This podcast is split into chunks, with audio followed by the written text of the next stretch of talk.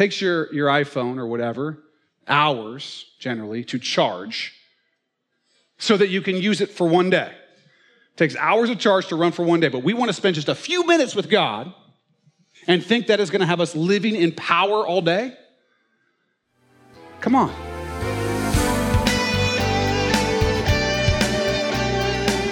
As you can tell, we're in for another practical and timely lesson as we continue to learn about prayer.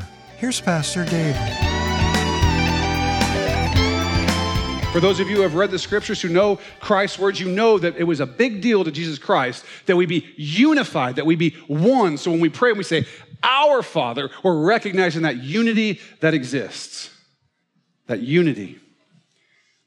But the idea in itself that we can say, Our Father, is, I can't even begin to understand. You can't begin to understand how amazing and incredible it is to be able to refer to God as our Father. The creator of the universe is our Father, our adopted Father, who's saying, Call me Father. Listen to this, Romans 8 15. For you did not receive the spirit of bondage, again to fear, but you received the spirit of adoption by whom we cry out, Abba, Father. Galatians 4 6. And because you are sons, God has sent forth the spirit of his Son into your hearts, crying out, Abba, Father. Abba. It's much more than just saying Father, right? If you go to your father and say, Father, I would like to borrow the car, that's kind of a nerdy thing to say. I don't know. It's kind of a, like, it's up here. It's not close, right? It's formal. Abba is more personal and familiar. It's a first word kind of word. Most babies, their first word is something like dada, right? Daddy, papa, Abba. It's that kind of a word. It's that kind of a word. It is familiar. It is close. It's like saying, Daddy. We're crying out to Him, Daddy. That's the kind of closeness we have that God has given us. But here's the thing the world, the unbeliever, the lost, they don't know the Father. The unbeliever is not calling out in the power of the Holy Spirit, Abba, Father. It's not happening. Listen to 1 John 3 1. See what kind of love the Father has given us. We are called God's children, and that is what we are. For this reason, the world does not recognize us because it did not recognize Him either. You and me, if you're a Christ follower, you and me are God's adopted children. We cry out, Abba, Father, by the Spirit of God. If you are not a Christ follower, that's not the relationship that you have with God. You would be his child only in the sense that you were created by him. But you are, he is not your Abba father. You do not feel that relationship with him. You do not have that relationship with him. But don't you want it? If you're an unbeliever, or even if you're a believer, you're not living in that reality. Don't you want it? Don't you want to know the perfect father and to be his child? Don't you want to rest in him? Don't you want to know that he will wipe every tear away, as it says in Revelation 21?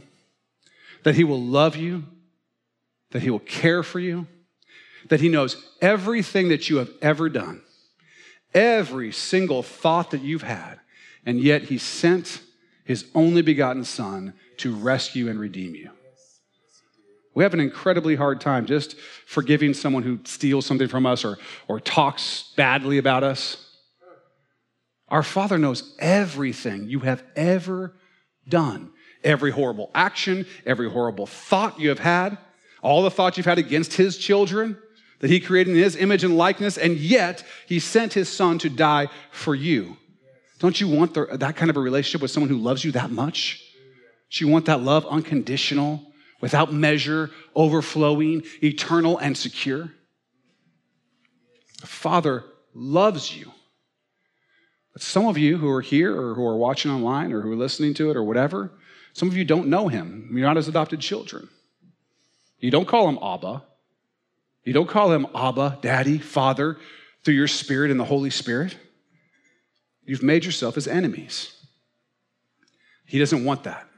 He wants you to come home.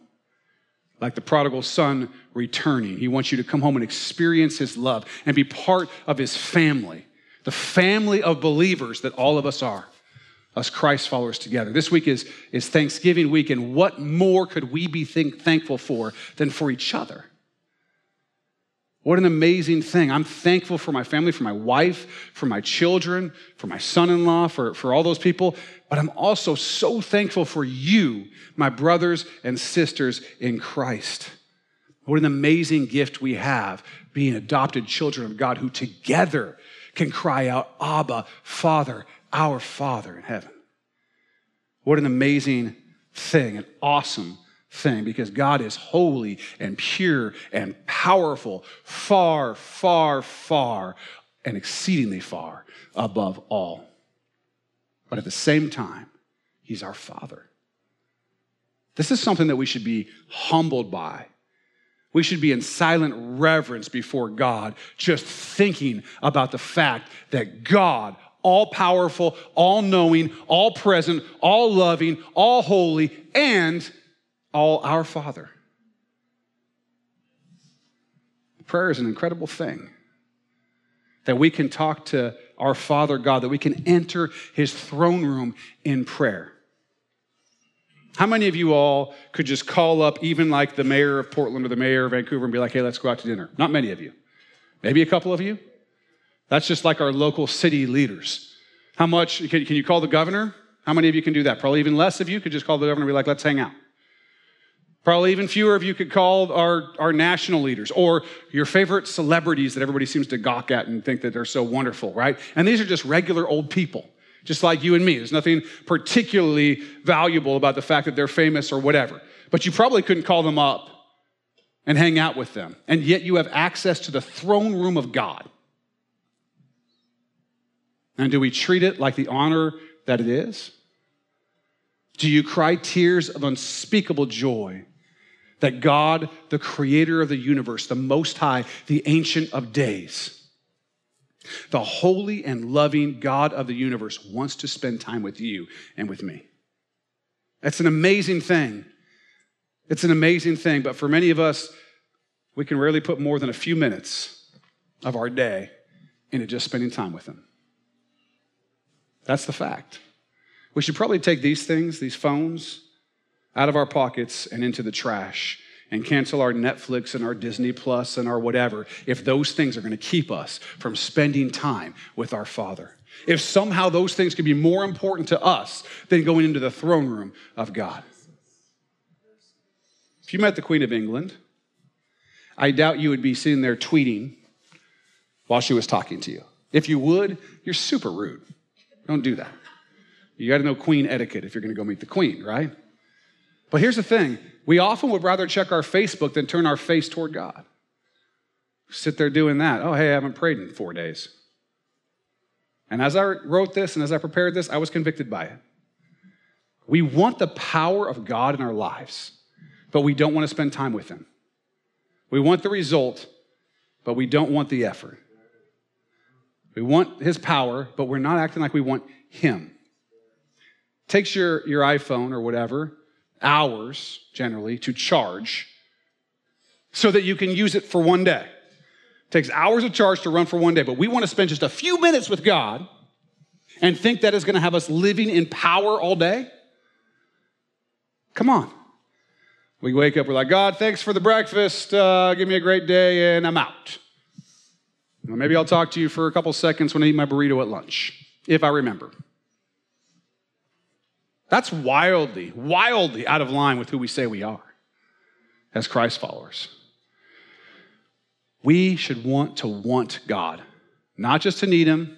We should want to want God for Him, for who He is. He is so, so, so good to us. He's been so, so, so good to me that it's beyond my reckoning, my understanding that He would even think about me. Why should He care about me?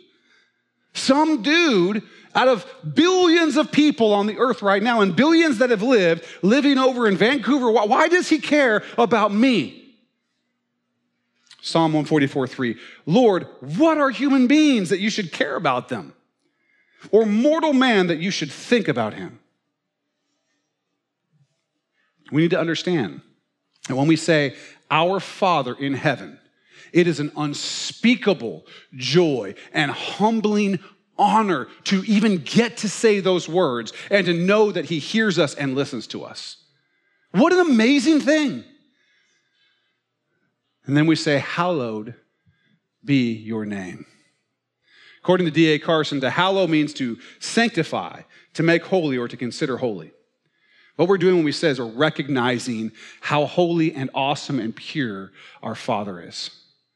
We often in the church these days we stress the importance of closeness with our God and Father, that, that daddy relationship, and we should. It's an incredibly important relationship. But at the same time, we have to hold, at the same time as that, how powerful and awesome and holy and great and pure He is. We ought not to allow our father child relationship and the closeness of that and His intense love for us to cause us to lose our awe and reverence for Him as the God of the universe. God is holy and powerful and awesome, far beyond our imagining. We should always show him the reverence and worship that he deserves. That's where we need to be. So we say, Hallowed be thy name to bring us into that place. Our Father, boom, there we are, Daddy. And then, Hallowed be thy name. And I recognize you as the great God of the universe. And I recognize where I stand at that and how amazing it is I can even have this conversation with you. That's where we start. Then we pray for his kingdom to come. We want to see the fulfillment of God's kingdom when all will be made new. You can read all about that in Revelation chapter 21. Jesus is coming back to rule and to reign. Jesus is coming back to rule and to reign. That is the hope of every Christ follower. Every one of us should be hoping for that. Listen, Revelation 22, 20 through 21. He who testifies to these things says, Surely I am coming quickly. Amen. Even so, come, Lord Jesus. The grace of our Lord Jesus Christ be with you all. Amen. This should be our constant hope and our constant prayer. Come, Lord Jesus. Come quickly, Lord Jesus. Maranatha, come, Lord. Have we become too comfortable with this world? That we aren't thinking about that, that we aren't praying for that, that we aren't hoping for that, that we aren't begging for that? Do we desire something less than for Jesus to return quickly? I remember when I was young, it's a while back, and I, you know, I wanted Jesus to come, I guess. Like that seemed okay, but I also kind of wanted to like get married and go to college and, you know, have a visit this place and what, whatever. The pleasures of the world that I thought were going to come as I got older. I wanted all those things too. And what that showed was, I mean, I understand it because I was dumb and I was a kid and whatever but it showed how little I understood about what it means for Jesus to return.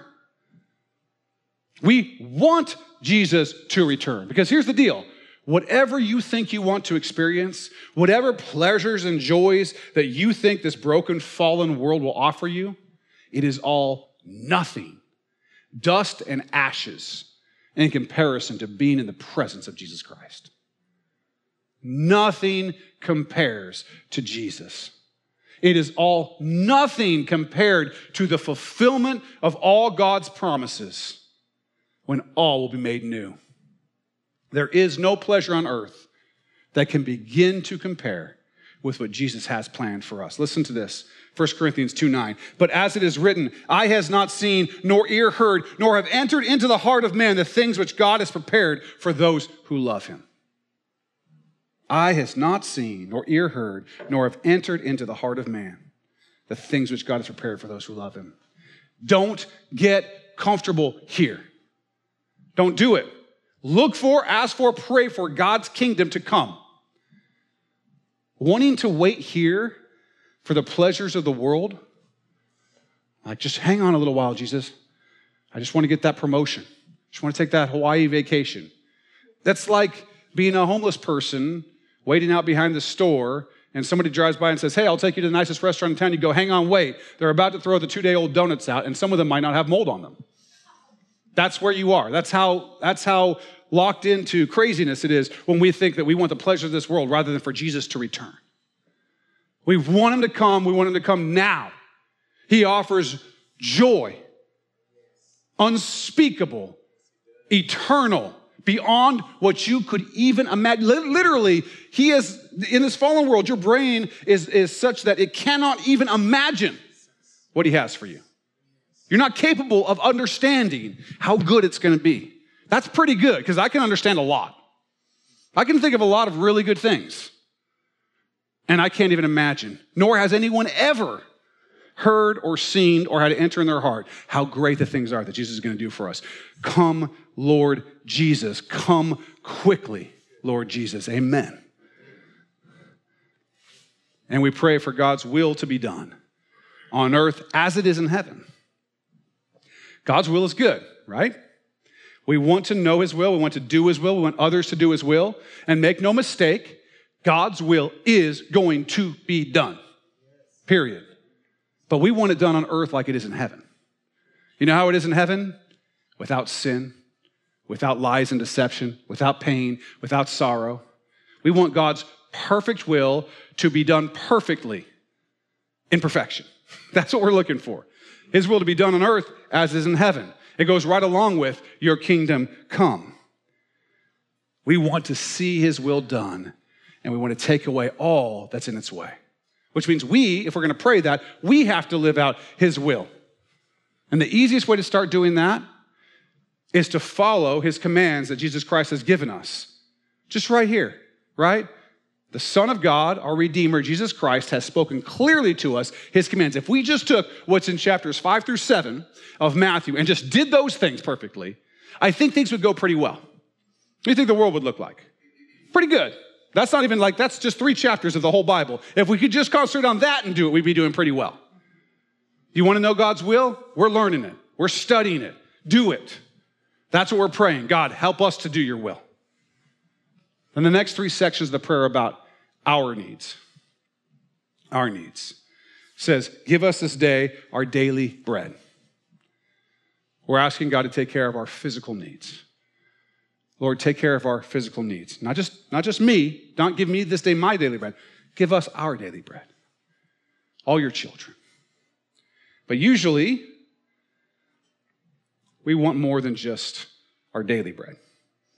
Usually, we want many days of bread. The Israelites got manna in the desert, right? And they got it one day at a time. One day at a time, they would get bread, and they were allowed to collect just that day. On the Sabbath, they could collect for two days, so they didn't have to work on the Sabbath, but they would collect one day. If they collected more than one day, the bread would go rotten. God wanted them to rely on Him every day for that day's bread. See, that takes a special kind of relationship, a special kind of faith relationship to depend on God to provide for you each day. But that's not how we are. We want enough to last a lifetime, or even better, two or three lifetimes, 10 lifetimes, 100 lifetimes, right? I want enough for my children's children's children to never have to worry about anything and to be completely secure to be able to take care of themselves. We don't want to rely on God. We want to have enough that we don't have to rely on God. When we're little, two years old, we totally rely on our parents. We totally do, right? We figure they're going to do what they're going to do. You want to eat? Mom or dad are going to have to feed you. You wake up in the morning and you're like, okay, I'm not in control of all this. Those tall people are running the show, right? They're the ones that if, I'm, if they don't change my diaper, I'm going to stink. If they don't feed me, I'm going to be hungry. They got to do it all, and you just, you just trust your parents to do it day by day. My of kids never came to me and were like, hey, can I get two days of food? Just gonna pack it there underneath my crib there. Don't know that I trust you. Right? I, I, I, I, kids don't come to their parents and say, look, I don't trust you to give me things out as I need them. I want the security of knowing I can take care of it all myself. That's not how children are. That's why one of the things that Jesus tells us is if we want to enter the kingdom, we got to come like children. Children depend on their parents every day. Every day. That's where we should be. But we want security. We want security. We think if God gives us enough right now, we'll have security for a year, for two years, for 10 years, for a lifetime. But here's the thing it's all a lie. It's all a lie. People all over the world throughout time, if you know anything about history, you know that people who have had security have lost it in an instant. They've had wealth and lost it in a moment. The French Revolution, the Russian Revolution, the Bolshevik Revolution in Russia, Jews in Nazi Germany, people in the Great Depression. I could go on and on and on. Every city that's ever been taken over or occupied or whatever, the people who have had wealth have lost it all. In a day, in a moment. They were rich, in an instant, they had nothing. What are you promised by money? You are not promised security. You are not promised security. We worry and we argue and we fight and we comment on Facebook about who our next political functional savior will be. Who's going to protect our interests and make sure that we have enough money and make sure that our economy, da, da, da, oh my gosh, what are we going to do? Look, God is the one who will provide for you. God is the one who will provide for you. God. What a powerful and challenging truth. We all need to trust a lot more in God and a lot less in ourselves and our stuff. Now, if this kind of no nonsense Bible teaching is something you'd like more of in your life, come see us here at Acts Church in Vancouver, Washington. Get easy directions and all the info you need at actschurchnw.org. Hope to meet you this Sunday. And I hope you'll join us next time for the final episode in this teaching on the Lord's Prayer here on Contemplate.